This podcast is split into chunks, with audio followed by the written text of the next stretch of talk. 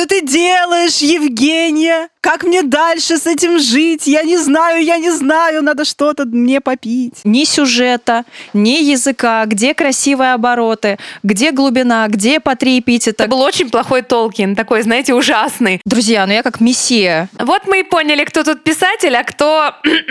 Он по своему обыкновению вышел на крыльцо и застрелился. На его месте мог оказаться и Нил Гейман, между прочим. Ковендур.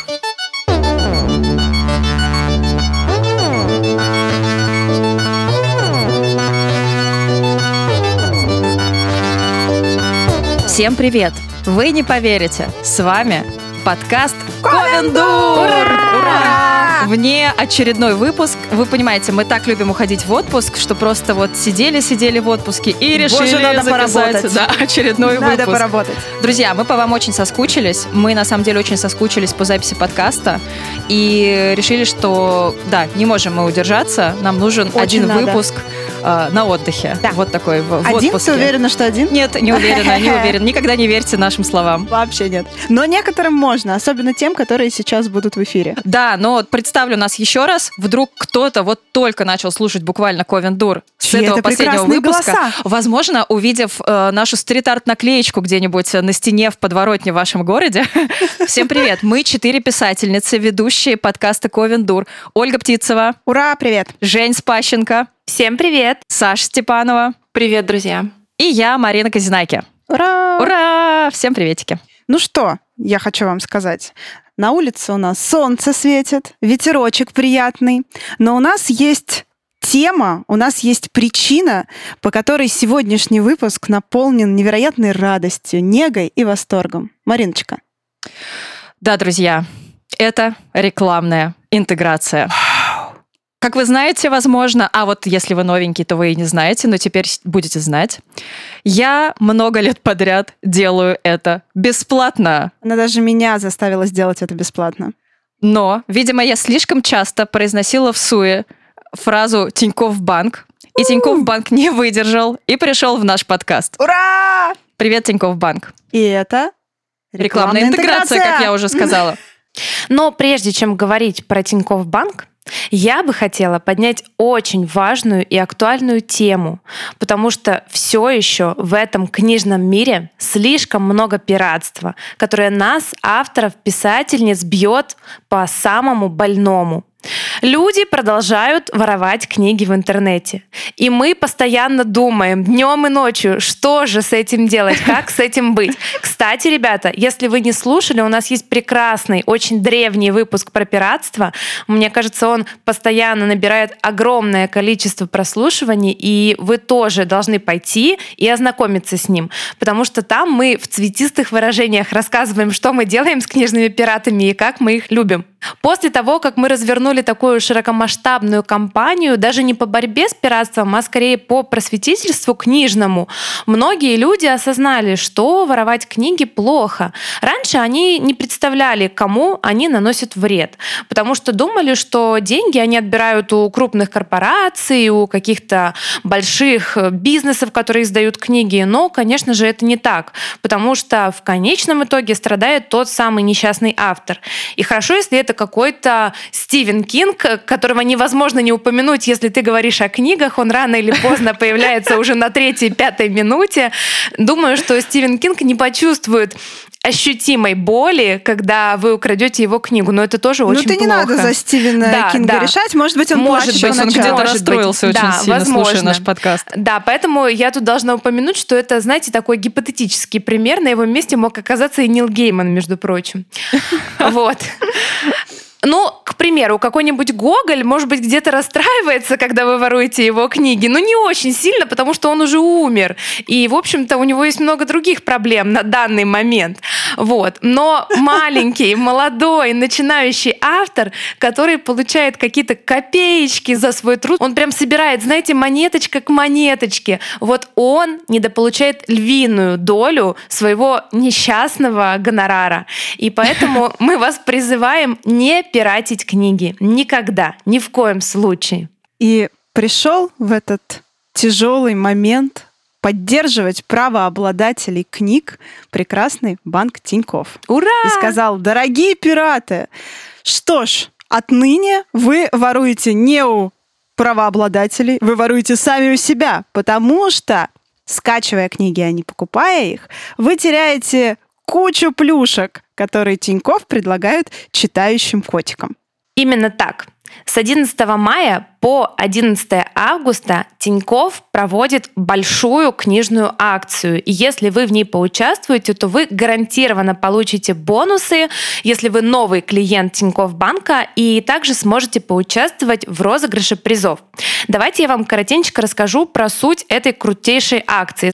Если вы оформите дебетовую карточку Тиньков Black до 11.08.2021, это важно сейчас, то вы сможете получить кэшбэк 50% на покупки в категории книги. Представьте себе, сюда входят покупки и в большинстве интернет-магазинов, и офлайн магазинов ну, таких крупных, как «Читай город» или «Лабиринт». 50% это очень много. То есть вы можете покупать книги Это в свое, много. да, в свое удовольствие и получать возврат в рублях на свою карту и покупать еще книги. То есть можно купить э, полное собрание сочинений Ковина Дур, и тебе еще на винишко вернется. Ну, по-моему, идеальный просто Так, слушай, может быть, по новой еще карточки заведем? У меня-то у меня пока что только две. это я, я должна, понимаете? Да, да, Жень, купи на всех, пожалуйста. Но это еще не все. Подождите. Помимо книг, вы еще получите кэшбэк 50% на покупки в категориях подписка на книги и журналы. И сюда как раз входят все известные подписные книжные сервисы. Это тоже Круто. очень круто, да. То есть если вы не покупаете бумажные книги, к примеру, ну потому что вы за экологию, или вам неудобно за собой таскать чемодан книг, я вас понимаю как никто, я вот э, тоже с удовольствием читаю в электронке, то вы подписываетесь на книжные сервисы, о которых мы постоянно рассказываем, раз за разом. Многочисленные. Да-да-да, и получаете тоже свой кэшбэк 50%. Никто здесь не будет ущемлен в правах. Ну и также у вас есть кэшбэк тоже 50% на развлечение. Этот повышенный кэшбэк действует 3 месяца с момента оформления карты. Максимальная сумма кэшбэка 1000 рублей. Помимо Это всего... две бутылочки хорошего винишка. Вот, птица знает, о чем говорит. Или одна Очень десятая барола. Ну, Мариночка, я с не небольшими своими потребностями оперирую. И еще, помимо всей этой красоты, э, вы будете 6 месяцев бесплатно обслуживать свою карту в Тинькофф банке с момента оформления, а еще сможете выиграть одну из трех электронных книг Onyx Book, потому что Тинькофф банк будет проводить розыгрыш, и победителя он выберет рандомно из тех, кто как раз оформил карту, активировал ее и потратил от 1000 рублей на что угодно, не только на книги, до 11 августа включительно. Еще очень важная информация, ребят, оформлять карту, а потом искать результаты розыгрыша обязательно нужно на странице акции. Ссылку на эту страницу мы приложим и к выпуску подкаста, и во всех постах, во всех соцсетях мы обязательно ее дадим. Не забудьте, что вам нужно перейти по этой ссылке и именно по ссылке оформить карту. И еще... А не в директе Ковина Дур. Да, нет, не в не в директе. да, Ковина на- Дур. нам не пишите, да. И еще э, праздник жизни не заканчивается, потому что налоги за приз Тинькофф Банк платит самостоятельно, и это прекрасно, я считаю. И призы доставляются победителям через представителей банка. Вот Полный такие дела. фарш просто. Полный фарш. Друзья, ну я как мессия Тинькофф банка, евангелист вот этот, так сказать, который Ну, просто ходит ходит и всем, домам. да, и всем друзьям рассказывает, а ей говорят, пожалуйста. Мариночка, а вы сотрудница? Нет, нет, про- нет, я правда, я честно говорю, я просто фанат э, Тинькофф банка, и некоторые друзья мои шутят по поводу того, что у меня где-то есть татуха Олег, вот, поэтому все, все, вся, всякое, А, когда я говорю, есть, что я я, знаю, да, хочу я сделать проверяла. татуировку, мне говорит Олег, наверное. Нет, я правда люблю Тинькофф банк, у меня все счета в Тинькофф банке и бизнес, и такие. Эм, Я хочу сказать, что помимо вот книжной акции есть еще много классных штук, э, классных плюшечек в Тинькофф банке, и вот давайте, девчонки, вы тоже про них расскажете. Да, Нельзя потому что обойти мы с. Сашкой все как-то тормозили. Вот да, да, надо оформить, ну, боже мой, ну, конечно же, надо оформить. И что-то все как-то не могли собраться с мыслями, а тут собрались, и вот почему. И вот какие преимущества мы получили и с удовольствием пользуемся этими картами. Во-первых, за любые, абсолютно любые покупки нам возвращается 1% от потраченной на них суммы. Во-вторых, можно выбрать несколько категорий повышенного кэшбэка от 3 до 15% а, каждый месяц. И за покупку по этим спецпредложениям вернется до 30%. Я всегда выбираю книжную категорию, Вау. когда она появляется, и действительно трачу на книги намного меньше, а читаю я много. Кроме того, а я животные на выбираю. остаток... А У я, два котика. А я шмотки и кафе. Вот мы и поняли, кто тут писатель, а кто... Шмотки и кафе. А я красивенький писатель и сытый. Кроме того, вы можете оформить подписку Тинькофф Про и получать доход на остаток 5% годовых, либо без подписки 3,5% годовых, и это тоже выходит в итоге не маленькая и совершенно не лишняя сумма денег. Да, а еще Тиньков э, предлагает мультивалютность, но это для тех, кто еще надеется когда-нибудь выехать из России. Я пользуюсь. Да. А, там можно привязать счета в разных валютах и платить без э, конвертации, получать кэшбэк, то есть как будто бы ты и э, пользуешься одной валютой всегда. По-моему, это вообще мир идеального будущего. А, Еще есть бесплатное снятие наличных в любом банкомате мира, то есть ты не ищешь свой банкомат, не едешь э, через три горы к нему, а просто подходишь к любому банкомату и снимаешь наличные, если они вдруг тебе зачем-то а, нужны. И, ну, там есть некоторые ограничения по сумме снятия, там что-то вроде трех э, тысяч рублей, но, право слово, зачем нам больше налички? Нет, нет, от трех тысяч рублей 3... э, ты снимаешь без комиссии. Бе... А, точно, то есть да, ты да. когда много Я же пользуюсь снимаешь, все время да, этим. Да, все супер. Чем больше, вот тем наркотиков, мы поняли. Да, 100 евро. меньше трех тысяч рублей. Э, да, 100 евро и 100 долларов. Ну, слушай, у меня просто редко бывает больше трех тысяч. Поэтому я еще не пробовала. А еще есть э, бесплатные переводы на карты других банков, а это вообще просто must-have, это очень круто. Супер, ну и удобное приложение. жирный плюс. Да, супер огромный жирный плюс. То есть ты всегда можешь перевести денежку, когда сидишь где-нибудь и кто-то платит, ты всегда можешь спокойно перевести и не думать про а, какие-то другие суммы сверху. А, удобное приложение, мобильный банк и бесплатная доставка по всей России. К тебе приезжает милейший человек, все тебе приносит, ждет, пока ты все подпишешь, посмотришь, еще масочку тебе в подарок положит. Но милейшие, милейшие люди. Друзья, мы всем сердцем с Тиньковым. А по поводу сбора денег, когда ты сидишь в кафешечке, в приложении Тиньков есть потрясающая фишка, э, генерация QR-кода. Ты просто даешь сканировать этот код всем присутствующим, и они по этому коду тебе моментально переведут нужную сумму. Плюс детские карты Тиньков – это моя отдельная большая Воу. любовь. Ну, ребятушки, мне кажется, мы просто всю подноготную вам выложили. Да, мне кажется, это рекламная интеграция получилось по большой любви. Да-да-да, по огромной информации, которую нам дали, было чуть меньше, чем вы рассказали, но сразу же видно, что вы правда. Нас невозможно остановить. Да, да. Давайте просто весь подкаст продолжим про Тинькофф, я могу. А вот я, когда с карточкой иду, да, чувствую себя просто замечательно. Друзья, Повторяем, что с 11 а, мая по 11 августа, августа идет эта книжная крутая акция, и оформляйте карточки по ссылочке, которую мы приложим к нашему выпуску. Не упустите крутую возможность и покупайте наши книжки с кэшбэком. А теперь давайте перейдем к подкасту. Этой весной нас осенило, что мы читаем очень разные книги. Очень разные. Что я имею в виду?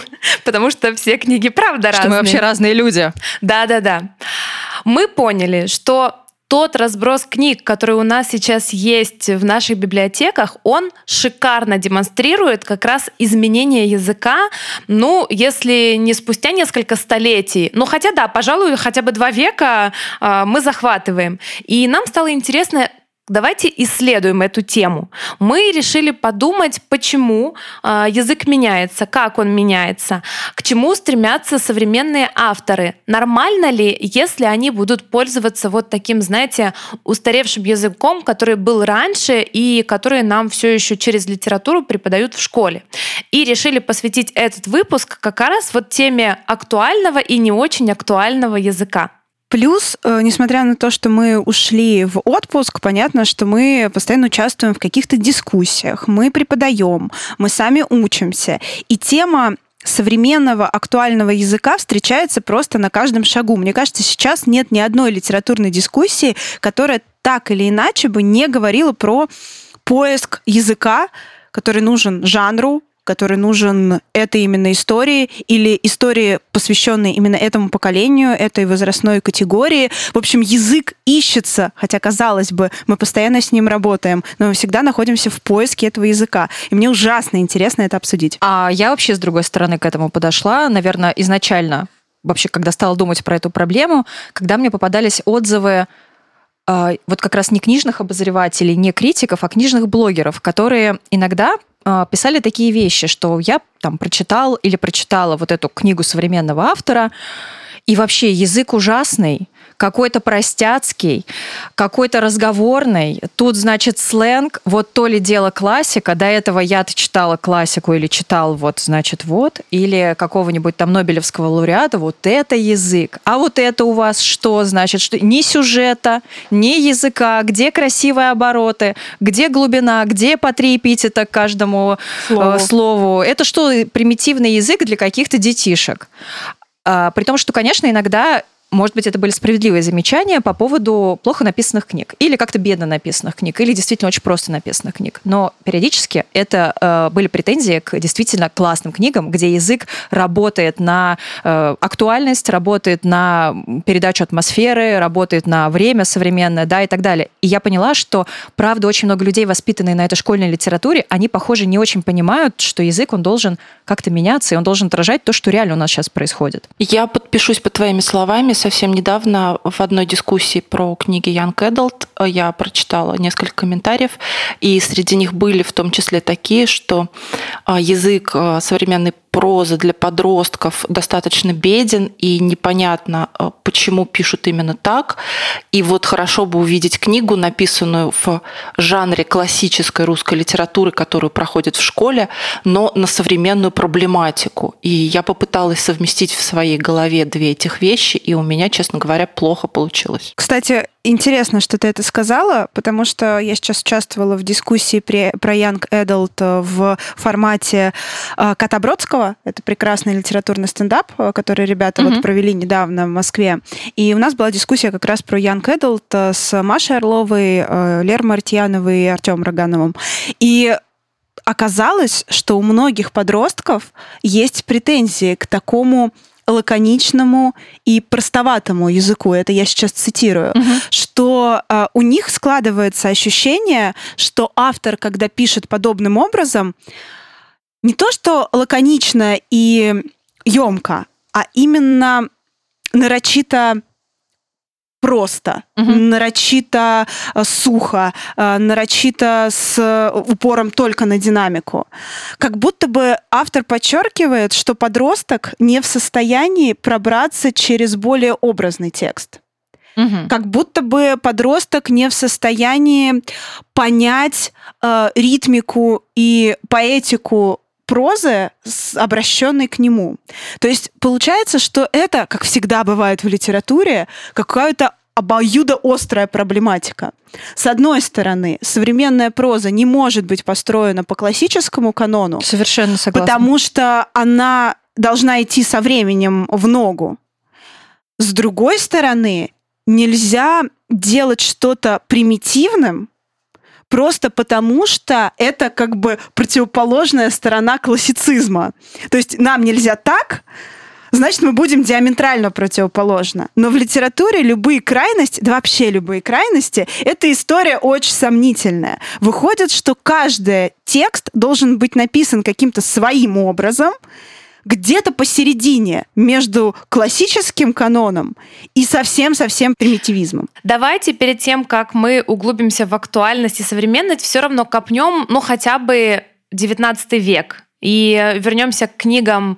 А, ну, правда, что? Да, начала и середины 19 века. И, наверное, будет круто... Ну, это правда, потому что Э, на чем подростки в, вот как бы в школе взращиваются. Да, да, это да. правда актуально. Да, да. И я буду говорить, наверное, про фэнтези больше, но на самом деле это актуально для всех книг, потому mm-hmm. что книги э, тех годов, они, в общем-то, более-менее похожи. Э, у нас с Мариной недавно был вебинар по сказкам и фэнтези. Кстати, запись его сейчас продается. Мы открыли продажи совсем ненадолго, потому что поняли, тема еще актуальна, и мы не собираемся заново его читать, поэтому у вас есть возможность его купить купить. Но речь не об этом. А, и вот на этом вебинаре мы рассказываем об истории зарождения и сказки, и фэнтези. И в том числе говорим о писателях XIX века, которые перерабатывали рыцарские романы, и такие, знаете, они были новаторы, они впервые начали выводить фэнтези из зоны детской литературы, потому что очень долго после рыцарского романа это считалось действительно такая, знаете, литература про феи, какие-то сказочки, да, там что-то Шекспир э, писал, но он брал только мотивы. Так вот, и мы говорим о таких писателях, как Лорд Дансени, который написал «Дочь короля Эльфландии», о Уильяме Моррисе, об известном прерафаэлите, и обсуждаем их книги. И тут я решила, я уже дважды читала этот вебинар, ну, с какими-то изменениями я должна прочесть эти книги. До этого Уильяма Морриса я читала немножко, и тут я взялась за Дансени. И знаете, конечно, меня накрыло волной восхитительной природы, которая стелится по небу и земле, подобно облаку и зеленой траве. Да-да-да. Я сейчас так странно заговорила не просто так, потому что книга, она, конечно, прекрасна, но она полна таких витиеватостей, таких э, длинных описаний природы, что глаз начинает немного дергаться, а к концу даже выпадать. Знаете, даже у меня, у человека, который читает, да, который нормально читает эпос, который э, иногда даже нормально читает Каливалу с Сашей на двоих, вот.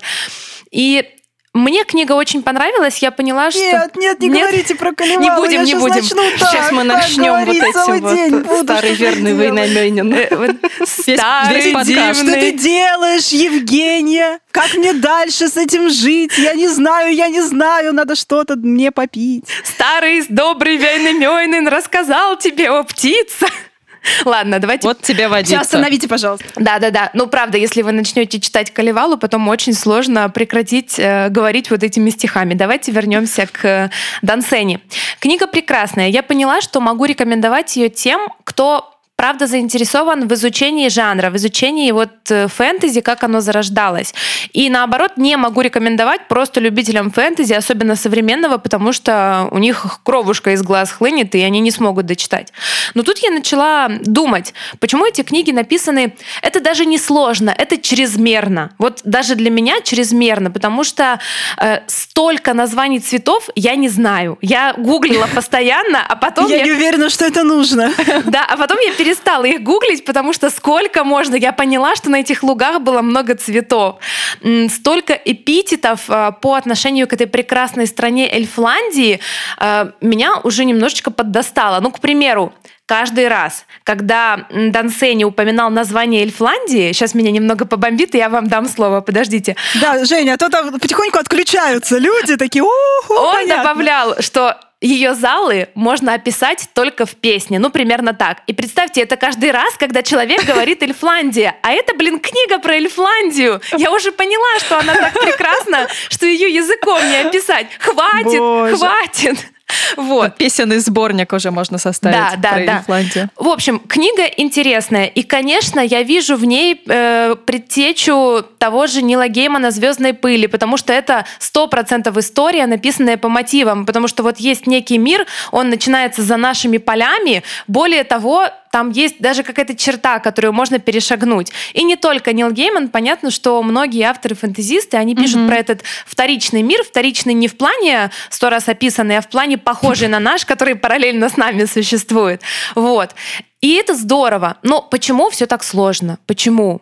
В общем, я ломала, ломала голову, общалась с девочками, с Мариной, и мы пришли к выводу, что, наверное, для автора, который переработал рыцарские романы, и Дансени, и Вильям Моррис, они были новаторами, писали очень веселенько, современно, актуально и свежо. Потому что если Вообще, вы... Это да, правда, это, это правда. Да, если вы откроете рыцарский роман Айвенга хотя бы какой, какого-нибудь и попробуете его почитать, ну, если у вас нет научного интереса, вы сильно застопоритесь. И да, я прям поняла, что, видимо, на тот момент это были колоссальные изменения в языке, потому что э, в, в такие, сторону знаете, упрощения. Да, именно, да. Вот да, в, так... в сторону упрощения.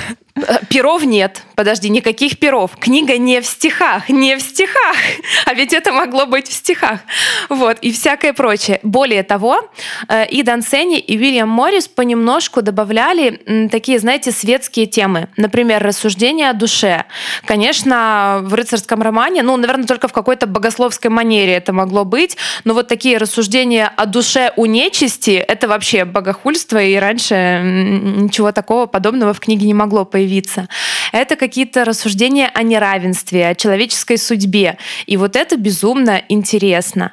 И, конечно, да, если смотреть на вот этот разрыв между рыцарским романом и зарождением фэнтези и первыми фэнтези-книгами, то они были, правда, для человека того времени, они были понятными, они были интересными, и неудивительно, что на них, а, в том числе Толкин, потом на этом прекрасном материале смог создать э, свой мир Средиземья великолепный. И вот я сейчас тебя слушала про вот эту избыточность образов, про избыточность словесную, про избыточность стилистическую, и подумала, что это как раз вот тот край, один край.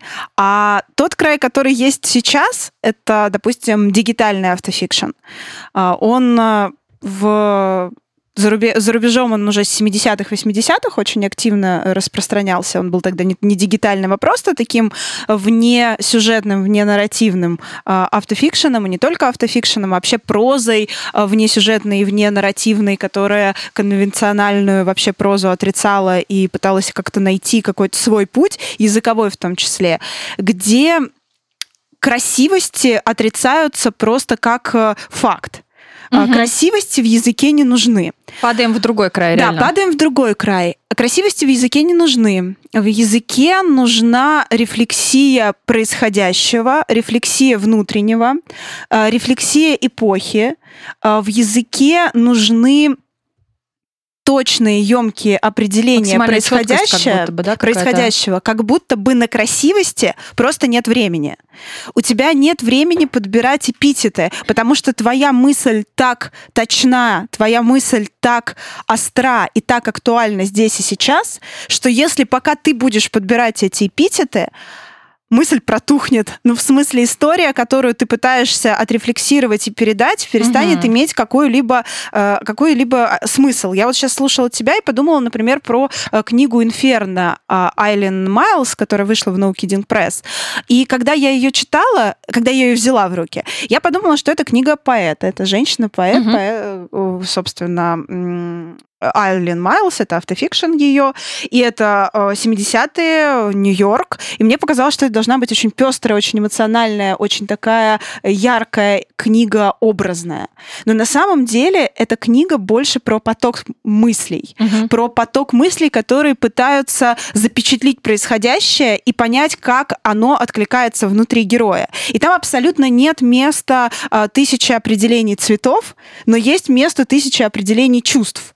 И эти чувства, они тоже ищут максимальную лаконичность угу. в своем определении. И я подумала, что 70-е Нью-Йорк 20-е Нового года, Нового века в России, это время, когда у людей нет, э, нет пространства, нет э, момента, нет лишней минуты на поиск 100 тысяч названий цветов, потому что слишком быстро все меняется, слишком быстро наслаиваются смыслы друг на друга. И если начать описывать каждый этот слой вот так полно, как и Фляндию, если я правильно ее называю, то актуальность потеряется. И получается, что новый современный язык, он скорее бежит за актуальностью, чем за красочностью. Вот какая у меня мысль пришла в голову. А я хочу продолжить твою мысль. Ты сказала, мысль протухнет, но тут, наверное, даже не столько мысль протухнет, сколько изменится время, изменится реалии, из... пропадет острота и актуальность. И читатели отключатся от эфира, как вот э, там, когда им неинтересно смотреть прямой эфир или какое-то видео, они просто перестанут читать эту книгу, она будет для них не актуальна. И мне кажется, это связано в том числе с, в общем общем-то, скоростью выпуска книг в наше время, потому что э, от, э, скажем, написания книги до ее выхода проходит совершенно маленькое количество времени. И эта книга должна быть здесь, в этот момент, когда она выходит. Э, в отличие от, скажем, вот тех времен, о которых говорила Женя, просто срок жизни книги, срок ее актуальности был больше. Сейчас, к сожалению, это уже немного не так. И я согласна с Сашей, еще хочу сказать про время. Мне кажется, и время жизни, не кажется, а так и есть, оно ускорилось. И, наверное, это просто реалии, с которыми автору нужно мириться. Немножко странно сейчас писать современный роман, неважно в каком жанре и на какую тему, руководствуясь таким старым временем. Если это инструмент, и это нужно для того, чтобы что-то показать, что-то подчеркнуть, то это окей. Но если просто автору так нравится, скажем, он вырос на литературе 19 века, или он фанат таких книг, и он просто хочет воспроизвести вот то время жизни, то, скорее всего, сейчас этот темп книги, он будет не понят. Это будет странно, ну, потому что мы живем, все меняется, мы живем в каком-то едином потоке, как бы нам этого не хотелось. А, даже если мы уйдем в поля, и, знаете, вот как э, Мариночка с птицей сейчас на даче будем сидеть, все равно реалии современного мира останутся с нами, и с этим ничего не поделаешь. У меня очень пример, отзывающийся твоей реплики. Я сейчас читаю книгу Эми Литпрот «Выгон». И она, автофи... это автофикшн, она автобиографичная, и она рассказывает о том, как девушка, которая выросла на маленьких а, Оркнейских островах, а, переезжает в сознательном возрасте в Лондон. И о том, как она покинула Шотландию, покинула свой родной дом, э, вот в эти красоты, которые со временем нахождения там она возненавидела за их э, закрытость, за их изолированность, и она захотела большой, шумной, новой взрослой жизни, плюс у нее там большие проблемы в семье, и она уехала в Лондон. И то, как у автора получилось описывать по-разному состояние и картинку на Оркнейских островах, когда героиня возвращается туда, она начинает описывать происходящее очень плотно, очень образно, как дует ветер, как овцы ходят по обрывистым скалам, как вода э, находит приливом, как в нее падают скалы во время э, оползня. И это такой красивый, невероятно мощный, образный текст. И когда героиня в Лондоне, предложения становятся отрывочными, они становятся глагольными, они становятся очень едкими. То есть внутреннее состояние героя в этой книге, героини, очень влияет на то, как рассказывается история, как меняется ее ритм. И еще интересное замечание. А когда героиня находится в Лондоне, она начинает употреблять алкоголь и наркотики. И то, как автор описывает внутреннее состояние героини под кайфом или в э, алкогольном э, опьянении, оно по ритмике текста очень похоже на то, как описываются красоты природы. То есть это становится такой вязкий, такой отрывочный, но очень наполненный описаниями абсолютно шизоидными, описаниями э, текст, но как только наступает похмелье и наступает опять жизнь в Лондоне, текст снова становится отрывочным, ритмичным, э, глагольным. Мне показалась удивительная эта находка, и так я потихоньку перехожу к теме, которую бы мне тоже хотелось обсудить. Насколько форма сейчас, насколько форма вообще должна отвечать содержанию? И мы к этому сейчас вернемся, потому что я вижу, что девочки еще хотят дополнить. Да, я хотела небольшое такое дополнение вставить. Мне кажется, как раз вот по причине того, что мы хотим соответствовать времени, темпу времени, в котором мы живем, и хотим, чтобы наши тексты интуитивно были как-то под это время, знаете, подбиты, мы снова и снова переосмысливаем одни и те же сюжеты. Не потому, что больше не о чем писать, э, хотя это правда так, потому что сюжетов совсем немного, но не потому, что у автора нет фантазии, а потому, что читать старые тексты не с точки зрения исследователя, но с точки зрения обывателя, который просто хочет получить опыт, что-то отрефлексировать, сложно. Но, тем не менее, их корень, он актуален. Например, та же Артуриана, она очень актуальна и сегодня, и поэтому так интересно читать Мэрион Зиммер Брэдли, ее «Туманы Авалона», но, тем не менее, сложно и даже скучновато читать э, настоящую Артуриану, потому что текст написан был очень давно, и, ну, правда, это тяжко. И так можно сказать о многих, например, мифах, в том числе древнегреческих, которые сейчас тоже переосмысливают и снова и снова переписывают, потому что суть одна и та же, но нам нужен нужен наш язык, нам нужны персонажи, характеры, мир, на которые мы можем опереться, иначе никак. И даже если вы пишете фэнтези или сказку... Сразу и песня вам... Хила все такие. Я вот, да, я пытаюсь... Да, Э, и даже если вы, даже если вы пишете фэнтези или сказку, и вам кажется, что вы погрузились в древность, скорее всего, в каких-то моментах да, но я уверена, на 200% вы пишете историю о себе или о читателе, который вот близок к вам, современному, потому что вы просто не можете влезть в шкуру первобытного человека или человека 17, 18, 19 века. Это невозможно никак. Даже если вы исследователь, все равно вы не почувствуете мир вокруг таким, каким его видели те люди. И поэтому, да, все наши истории мы, мы пишем о себе здесь и сейчас, о своем сегодня, о своих проблемах. Просто мы пользуемся всевозможными художественными приемами и облекаем это в ту форму, которая нам по душе и которая тексту, конечно, подходит. Я перейду, наверное, как раз к теме формы и содержания, потому что мой кейс как раз об этом. А, Это пример из моей работы с текстами начинающих авторов, а, редактурой и корректурой этих текстов.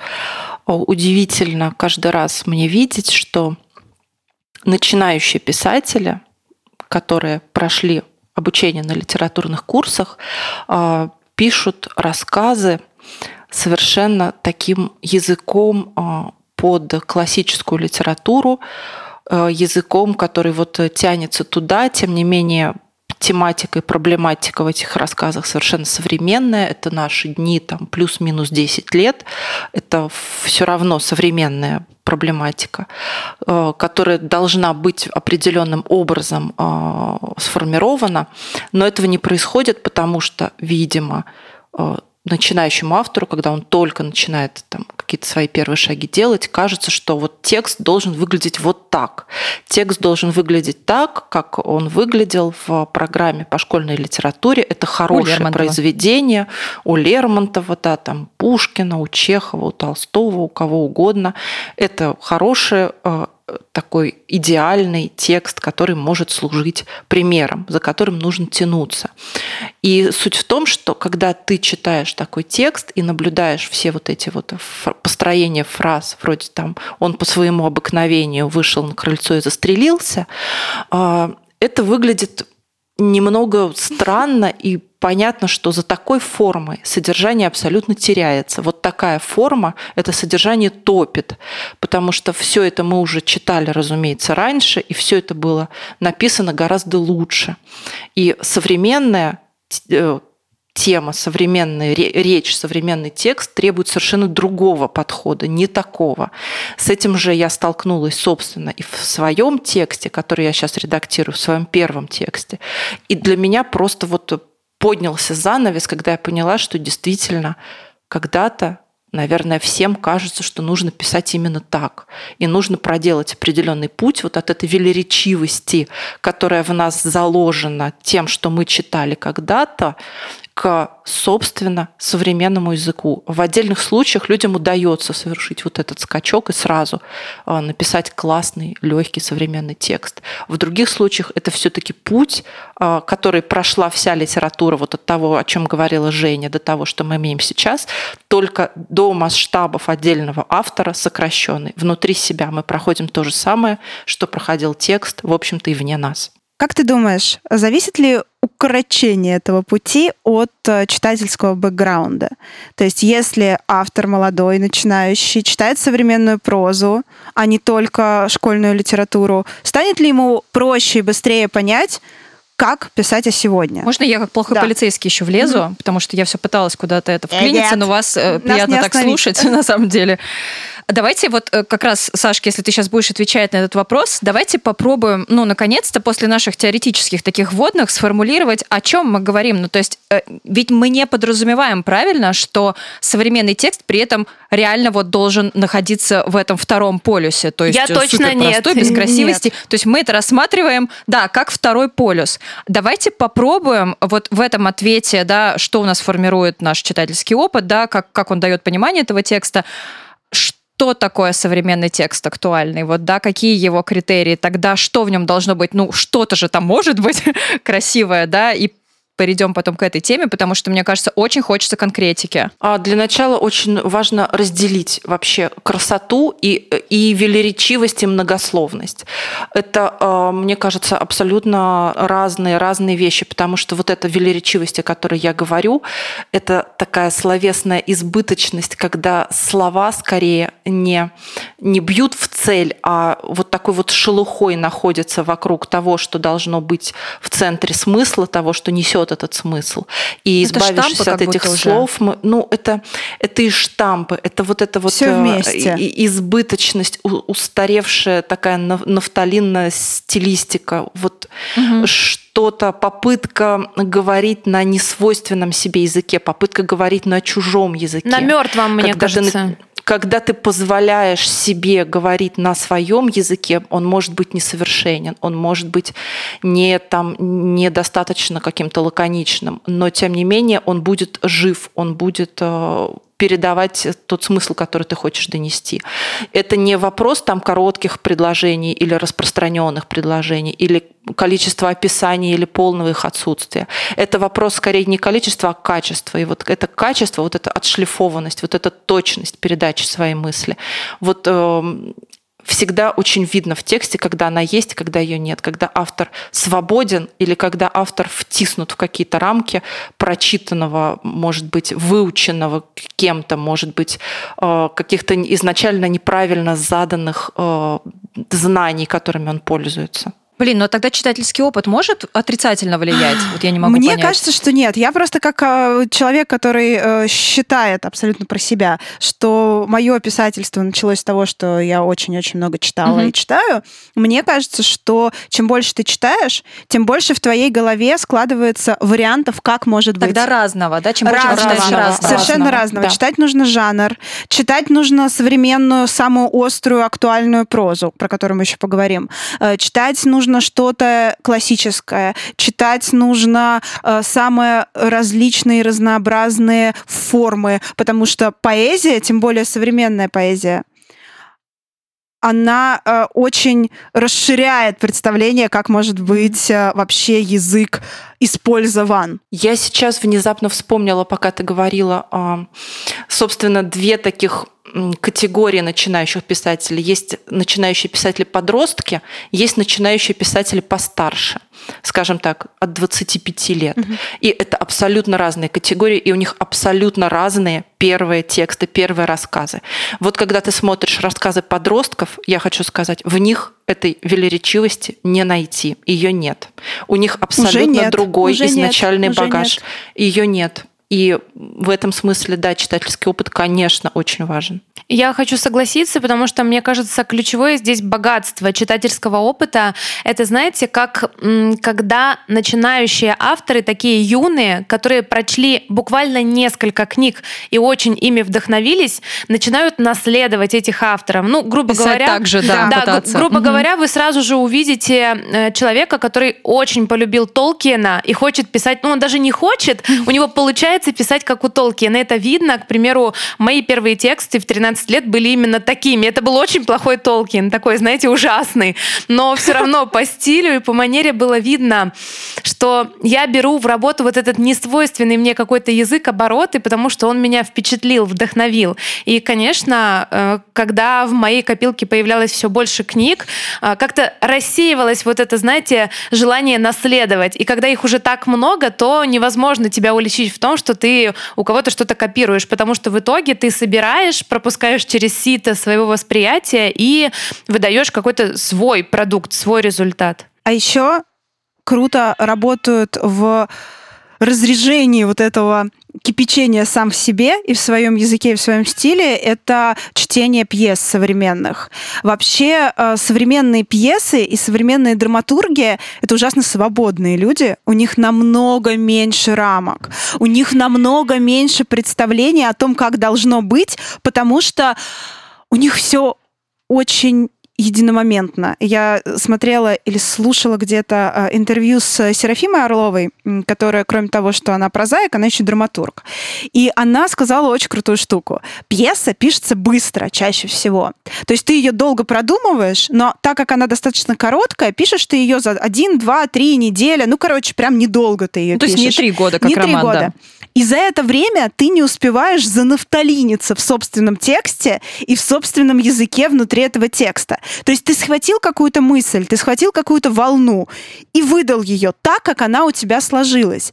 И поэтому я всегда советую своим ученикам и сама подсчитываю смотреть драматургию вот самую-самую острую. Например, э, почитать шорт-лист любимовки вот прям за каждый год и посмотреть, как меняется язык в этой любимовке от каждого года к каждому году. Это ужасно интересно. Читать поэтов. Потому что, опять же, поэзия сегодня идет намного быстрее, чем проза. Поэзия разрастается, поэзия пробует самые разные формы. И верлибр, и э, рифмованная, и ритмичная, и неритмичная. Самая разная поэзия становится сейчас на гребне волны именно языковой. И это удивительно, насколько у поэтов получается лаконично, буквально в нескольких словах такие образы вложить. Вот посмотреть, как очень красивый, красивый образ укладывается в паре слов, можно у поэтов, потому что у них нет романного масштаба.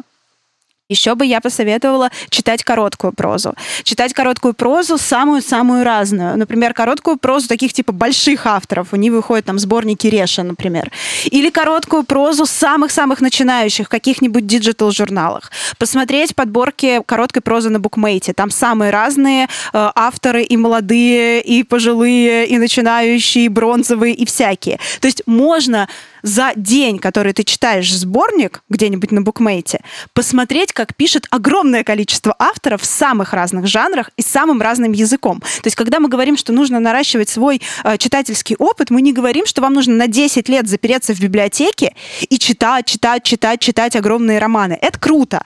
Классно, если у вас есть желание, ресурсы, время. Но если этого нет, но хочется очень быстро понять, как сегодня пишут самые разные авторы, то драматургия — стихи, самые разная поэзия, и короткая проза, потому что короткая проза — это прямо инъекция стиля автора. Поэтому так полезно писать э, рассказы, потому что ты в этом рассказе облизываешь каждое свое слово, по-другому я не могу сказать. Ты серьезно каждое слово подбираешь очень-очень точно.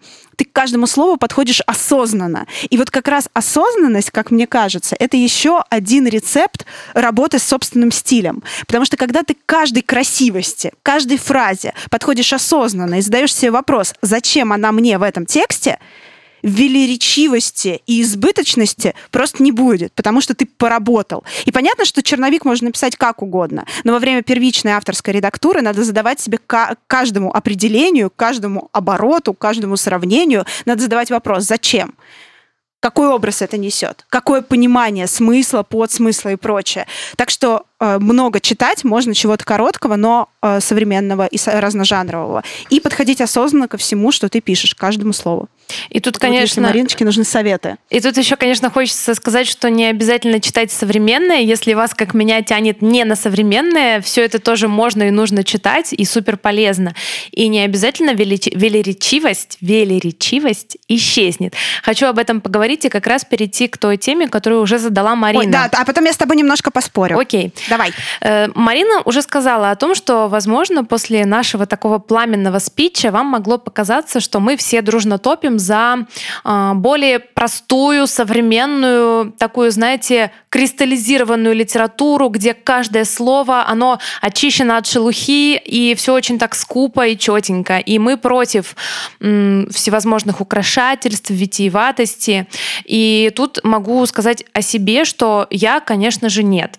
У меня есть такая история. Я несколько лет э, пытаюсь работать над сказкой-притчей под рабочим названием «Аврора», и я писала ее уже и так, и эдак. И суть там в том, что там есть две девочки-близняшки, и одна выросла в очень бедном окружении, где с ней почти никто не разговаривал, и почти никаких эмоций в ее мире не было, и почти ничего не происходило. И так как история рассказана от ее лица, я сначала пришла к тому, что историю надо писать скупо, ну, потому что 15 лет, подросток.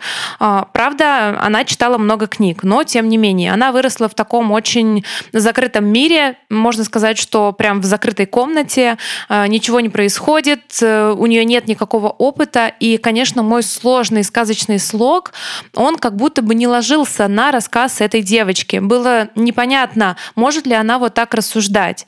И потом я попыталась переписать эту историю, чтобы она стала максимально простой. И тут я поняла, что этот язык мне, в принципе, не подходит в моей работе, потому что для меня язык — это еще один инструмент, который, а, вот с помощью которого я создаю какие-то образы, настроения, метафоры. И в целом мне кажется странным избавляться от моего сложного языка, потому что это мое видение, ощущение мира, это моя фишка. И я до сих пор думаю, к слову, о Авроре, что там с ней делать, может быть, писать от автора и а, вот так избавиться от э, вот этой какой-то непонятной двойственности, расхождения, я так пока и не решила. Но зато я для себя вывела такую формулу, о которой уже немного упомянула птица. Она у меня звучит так. От сложного к осмысленно сложному.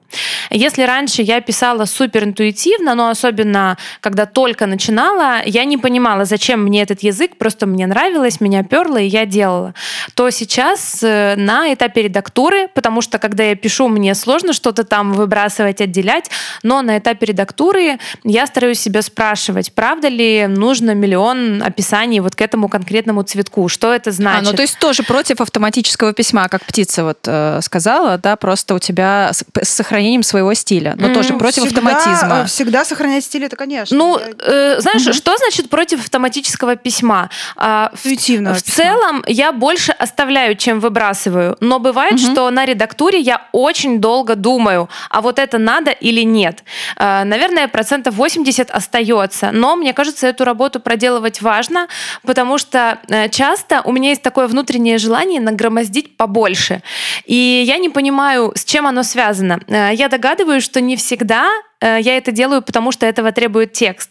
Как будто иногда это желание возникает, чтобы доказать себе, что я могу и так, и эдак, что у меня еще в запасе очень много слов, что э, важно для каждого определения, для каждой эмоции придумать свое слово. мне кажется, что это исходит от какой-то своей авторской неуверенности, и мне бы хотелось это проработать, потому что иногда достаточно написать, что он просто вошел, или там он рассмеялся, и все. Не обязательно придумывать какие-то невероятные... Как именно он рассмеялся? Да, да, да. То есть это правда не обязательно делать. Без этого история не станет хуже или лучше. Но при этом я понимаю, что э, не откажусь на данном этапе в творчество от сложного языка, потому что а, без него не будет моих книг. Я не умею писать просто. Это какие-то очень плоские книги ни о чем. Они какие-то очень бедные. То есть язык — это еще один дополнительный герой моей истории. И это замечают читатели.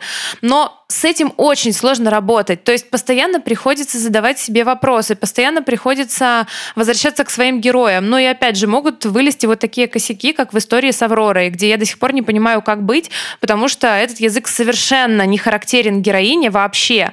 Ну вот э, мы тут общались недавно с нашими учениками из курса последнего, и они решили, что все-таки, если она читала много книг, можно как-то это обыграть, поработать. Но тут мне хочется дать совет э, людям, похожим на меня, помните о том, что надо это обыгрывать, надо к этому возвращаться. У вас не может быть просто язык, потому что вот вам просто захотелось, если вы видите, что где-то он вступает в конфронтацию с вашим миром или с героями.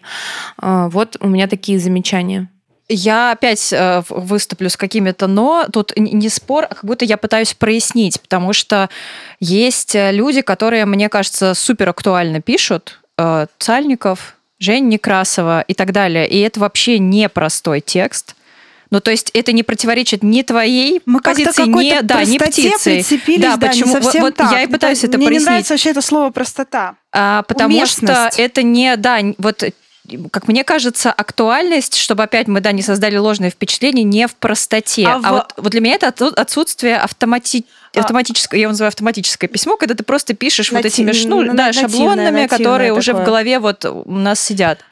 Я все-таки склоняюсь к мысли, что актуальная проза — это осознанная проза, когда автор может каждому слову объяснить, почему оно Я там. это имею в виду, да. да. Вот автоматическое письмо это Это когда ты когда не ты про- можешь нежно, объяснить, да, не ты просто можешь, да. пишешь и А, всё. то есть ты каждому слову можешь сделать выкладку, почему оно там. То есть Да, осмысленно да. И вот сложное. это меня Да, Да. может быть, А- да. Осмысленно сложное, осмысленно простое, лаконичное, Осмысленно странное. странное, осмысленно наполненное, осмысленно скудное. Форма должна соответствовать замыслу. Иначе случится десинхрон. Единственное, с чем я, наверное, в с- Женином спиче не согласна, это с фразой о том, что если не идет, то можно не читать, ну, типа, современную прозу. Я, наверное, с этим не согласна, а, потому что у меня э, возникает ощущение, что авторы, которые им что-то не зашло из современной прозы, и они вообще оттринули ее и читают только тот жанр, в котором они работают, они как будто себя ставят вот в такие рамки, шоры на себя надевают, как коняшкам. И там мир вокруг сто раз уже поменялся, чем когда вот они Мгм. попробовали один раз. Уже все новое появилось, и, возможно, в этом новом есть крупицы, которые бы расширили их собственное представление там, о своем тексте, нашли бы им, помогли бы найти ответы в том, как это должно быть. Что да, это и к жанрам относится. Ну, Вообще, да, по-хорошему, не только да. современность, да, Да, а я об этом и говорю, жанры. что Мгм. если ты э, работаешь в одном жанре и читаешь только в своем жанре, ты себя закрываешь в коробочку. Да, потому да. что Но я говорила не о жанре, да. Да. я про жанр и про актуальность, и про современность, и про язык. То есть, если ты не смотришь по сторонам, то ты себя запираешь в коробочку. И найти ответы на свои вопросы, которые у тебя возникают, когда ты переходишь к осознанному письму, когда ты в коробочке, намного сложнее, чем если у тебя есть окошко в, этой короб... в этом коробочке, и ты, может быть, даже временами делаешь над собой усилия, чтобы посмотреть, а как у других, как другие отвечают себе на эти вопросы в своих текстах чтобы посмотреть, что мир, он широкий. И вообще, мне кажется, э, что в современной литературе идет такое активное смешение жанров, я имею в виду хорошей литературы, не просто вот этой вот трэшовой, развлекательной, жанровой, которая тоже имеет место быть, но она не проработана текстом и смыслом. Короче, вот эта жанровая, хорошая жанровая проза сейчас в таком смешении с друг другом находится, что если продолжать просто переть в своем жанре и не смотреть по сторонам, и не даже не пытаться что-то добавить, какие-то новые притоки к своей речке, в конце концов можно на мель выйти. Вот о чем я. То есть мир вокруг, э, литература вокруг, она дает иногда внезапные инсайты, которые можно перекрутить через свою оптику и сделать свой текст шире, глубже и лучше. Просто нужно прорубить окошечко в коробке. Я согласна. Наверное, мне надо тогда уточнить, потому что, правда, тема сложная, и мы говорим на каких-то, знаете, э, мультивселенных уровнях, когда непонятно, что мы имеем в виду. Потому что я с птицей согласна. Я скорее имела в виду, вот сейчас о себе буду говорить, а, я читаю литературу не только какую-то устаревшую, но в том числе читаю современную. Но я подбираю ее каким-то особым способом. Я не могу объяснить, как это, но вот есть какие-то книги, которые мне в данный момент подходят, и какие-то, которые супер актуальные, мне бы хотелось их прочитать, но я не могу сейчас. Ну нет, я могла бы на самом деле. То есть я хорошо читаю книги, которые надо. Я в школе могла читать все, и я могу потом написать развернутое сочинение, но я себе не отказываю в удовольствии не читать. Так вот, мне кажется, что нормально подбирать те книги из широкой линейки, которые вот на данном этапе тебе импонируют, которые тебе нужны. Но, конечно, круто, если они не будут сосредоточены в одном жанре или там в одной стилистике. Однотипными. Да, да, это плохо. Если они однотипные, конечно, ты законсервируешься. И наоборот, это хорошо, если, скажем, тебя одна тема интересует, но ты берешь такую широченную выборку, ну вот, например, как я сейчас читаю книги про Бога, так условно, книги про Бога. И туда у меня входит все от фэнтези до какого-нибудь маскарада лжецов, и Библия, и современные книги, где просто есть какие-то переработки и какой-нибудь магический реализм. И это мне кажется, что книги очень похожи. На самом деле, конечно, они не похожи. То есть, может быть, у них есть сквозная какая-то линия, которая вот меня заинтересовала.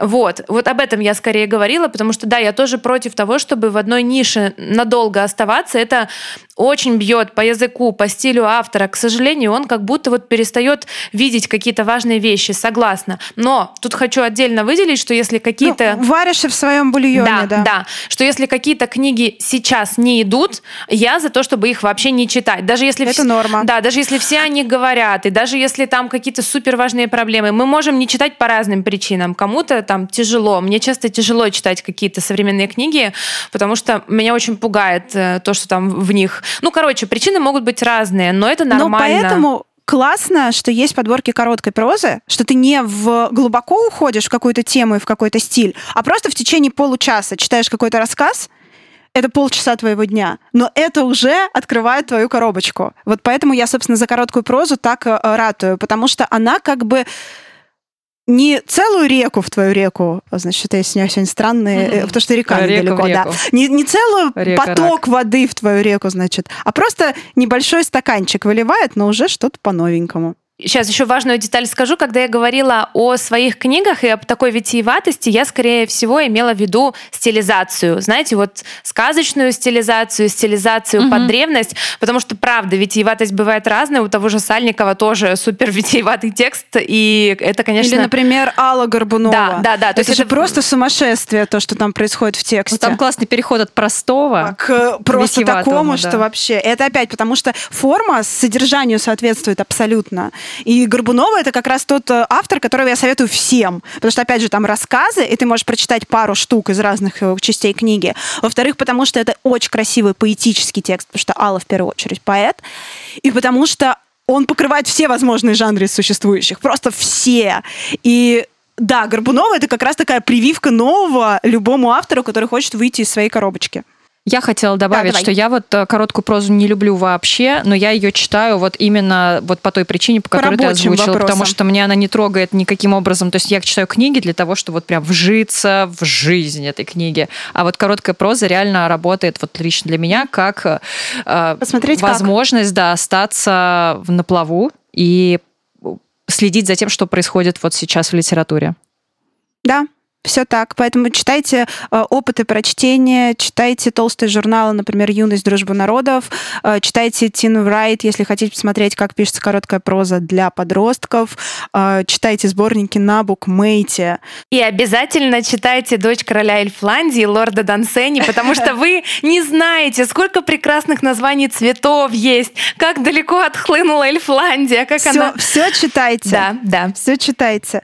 Ну а в конце Да. мы должны еще раз напомнить про книжную акцию от Тиньков, Да. ссылку на которую мы оставим под всеми нашими постами, в том числе в описании этого выпуска. Вот. А если у вас есть какие-то важные мысли по поводу тем, про которые мы сегодня говорили, и вы хотите с нами поспорить или, может быть, что-то добавить, пожалуйста, пишите нам комментарии. Как вы знаете, иногда мы снимаем, снимаем все уже, я уже видео снимаю, там понимаете, снимает девчонки, без да. нас, девочки? Э, мы записываем э, продолжение, второе, вторую часть, э, да, выпусков. Как вы знаете, у нас был такое про избыточность и вообще про, про много всего.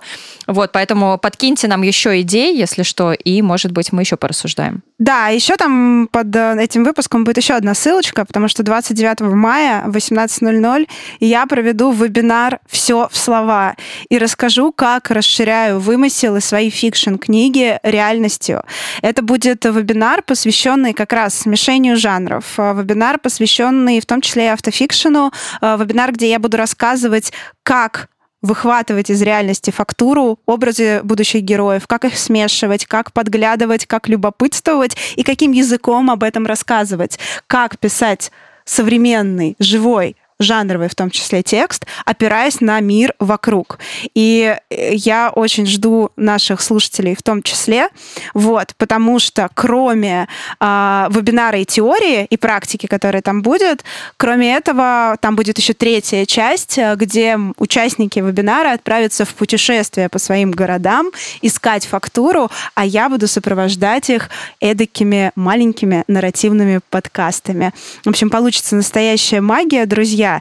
И ссылочка в описании выпуска, там ждет вас вся информация, тарифы и прочее-прочее про вебинар. Слушай, а я прям слушала про твой вебинар и подумала, что еще актуально бы спросить у наших слушателей, если вам, в общем, не сложно, оставьте нам, пожалуйста, в комментариях а, свое мнение, что из современных книг вы считаете актуальной прозой, а что из современных книг, которые да. вы читали, вам кажется не актуальным и по какой причине.